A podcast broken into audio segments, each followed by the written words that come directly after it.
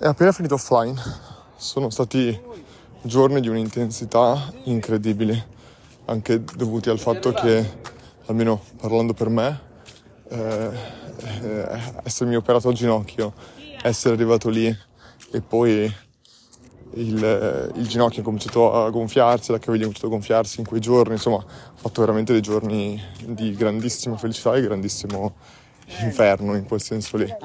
E poi finito offline non è che dici sì abbiamo fatto un giorno di stop, ma poi abbiamo fatto almeno altri tre giorni di lavoro in quanto poi adesso c'è weekend lungo, quindi avevamo bisogno di portare avanti comunque tutto. La grande sfida infatti di offline è stata praticamente quella di gestire le due aziende, anche se chiaramente offline non, è, non ha preso l'impegno di un'azienda, ma due aziende simultaneamente, in quanto il primo evento è probabilmente probabilmente rifare un nuovo offline prenderebbe il 20% dello sforzo che ha preso fare il primo offline, perché chiaramente devi ricreare tutto da zero.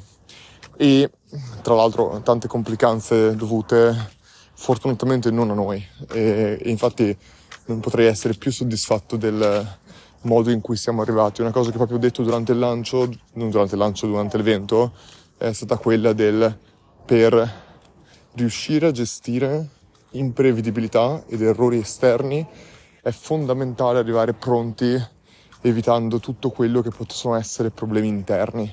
Quindi se, se arrivi forte a un lancio e hai preparato tutto al meglio, possono succedere cose esterne, ma insomma sei arrivato pronto in quello e quindi hai il tempo di gestirle. Quindi sicuramente c'è, una, c'è un grandissimo sentimento di felicità per tutto quello che è stato, di soddisfazione e di proprio soddisfazione anche proprio guardando il team, il team che è cresciuto così tanto, ha fatto così tanto e anche inserendo persone che erano effettivamente nuove nel team, che sono dedicate unicamente offline, hanno fatto un lavoro incredibile come Michela che proprio ha preso il, il, il, l'impegno di organizzare questo evento da zero. E al tempo stesso è una sensazione quella di essere stanco ma felice, molto simile a quella che abbiamo avuto tre anni fa, perché infatti domani Learn compie tre anni.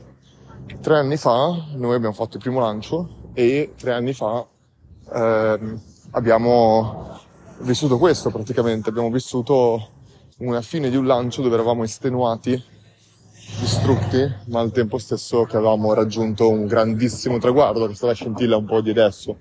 E a me piace guardare offline un po' in questa maniera, cioè vedere questo, questo come un nuovo inizio. Come, che, che poi una volta che hai creato la prima cosa, non è mai una cosa che devi veramente partire da zero. Infatti Learn, il primo lancio è stato passare da 0 a 1, ovvero validare totalmente qualcosa di nuovo.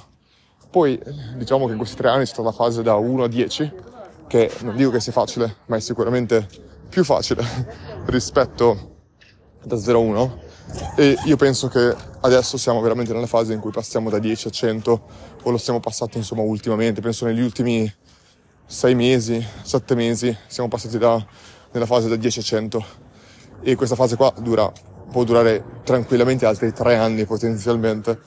E questo fa capire multiple cose. La prima, quella che la fretta è veramente l'ultima cosa che si può avere in business.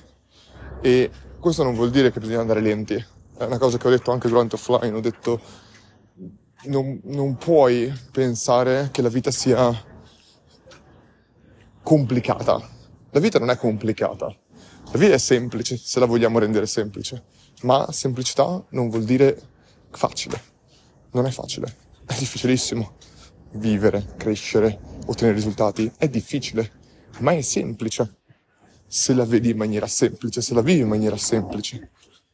Mentre invece è estremamente difficoltoso se ti incominci a fare che cosa? A creare tutti quei problemi un po' tuoi, interiori, personali, che ti complicano le cose, che ti fanno, ti fanno focalizzare sulla cosa sbagliata.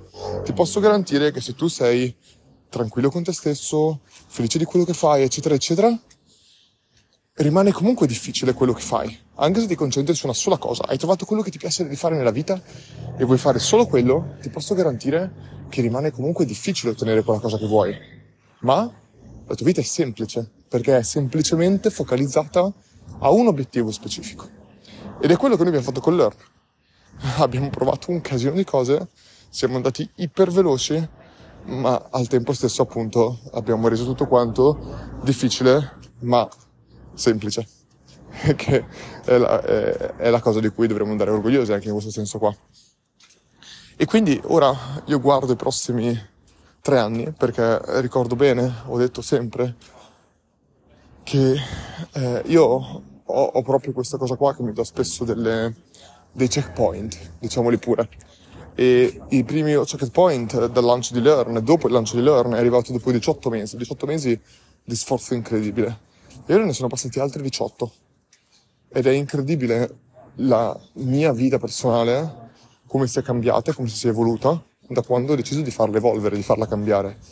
I primi 18 mesi dovevano essere focalizzati totalmente al lavoro. Gli altri 18 mesi sono stati focalizzati al lavoro, ma piano piano siamo riusciti a scalare quello che avevamo, quel, quel seme, quel germoglio che stava crescendo. E i prossimi, magari non 18 mesi, ma magari i prossimi eh, 36 mesi, i prossimi 3 anni, quindi potranno essere un'altra fase ancora, potenzialmente, dove probabilmente se i primi 18 mesi ci siamo focalizzati al sopravvivere, al creare da zero quella cosa, la seconda fase è stata, fatta, è stata focalizzata a far crescere il prodotto, probabilmente ora è arrivato il momento in cui io devo focalizzarmi non più sul prodotto, ma sul team. Cioè eh, su tutte quelle persone che effettivamente il prodotto lo, lo, lo, usano, cioè non lo usano, lo, lo, lo, toccano con mano, lo fanno crescere. Mi ricordo che ho visto un video dove diceva, eh, intervistavano un imprenditore famosissimo e, e, gli hanno chiesto qual è il segreto per creare tutti questi business, farli funzionare. E lui ha risposto, lui rispose, avere una grande idea e visione di quello che vuoi realizzare, trovare le giuste persone nel tuo team come secondo. E l'ultimo punto era dare le risorse a queste persone e toglierti dai coglioni, toglierti dalle scatole. Questo vuol dire trovare grandi persone e poi lasciare che facciano il loro lavoro. E io devo dire, soprattutto nella figura del social media manager, eccetera, che è stata la figura più difficile che abbiamo dovuto trovare in assoluto, io probabilmente più volte mi sono messo un po' in mezzo perché chiaramente avevo un senso così grande di comunicazione, di, di comunicare bene quello che eh, noi così faticosamente stavamo facendo che non accettavo una comunicazione in un certo senso non a livello che io mi aspettavo che ci fosse perché era quella cosa che poteva veramente rovinare eh, tutto il lavoro che le altre persone del team stavano facendo comunicare male una cosa. E al tempo stesso ora che è entrata Rosie nel nostro team e, sta, e ha fatto un lavoro incredibile già anche soltanto off, offline, mi sembra incredibile che escano dei contenuti, dei post, delle storie anche in questo momento e non sia io a postarle e non sia e io non le abbia neanche riviste. Ed è molto molto molto difficile avere la mia fiducia immediata, eh, soprattutto in questo ambito. Le altre persone del team ci hanno messo mesi se non anni ad averla così, così. E, però alla fine dei conti eh, è anche importante che piano piano avvenga questo processo. Quindi spero di, da un lato, aver trovato, non lo so, aver trovato una bravissima persona, una bravissima professionista e dall'altro piano piano essermi anche io un po' mollato in questo senso e avvicinarmi un po' con più consapevolezza a questa fase dei prossimi 36 mesi credo che sia fondamentale. Ma detto questo, eh, reputo veramente incredibile quello che sono molto molto orgoglioso di quello che stiamo facendo, di come lo stiamo facendo e penso che offline sia servito anche per tutti i membri del team a prendere più consapevolezza di questo perché basarci tanto sui numeri non, non è facile. Io stesso eh, sapevo già, avendo fatto tantissimi eventi, essendo, essendo entrato in contatto con eh, tantissime persone, sapevo già che tipo di lavoro stavamo facendo, che tipo di impatto stavamo facendo, ma farlo toccare con mano a tutti gli altri penso che avesse mostrato, abbia mostrato qualcosa di molto più grande. E adesso l'obiettivo è scalare tutto questo sempre di più non solo online, ma anche offline.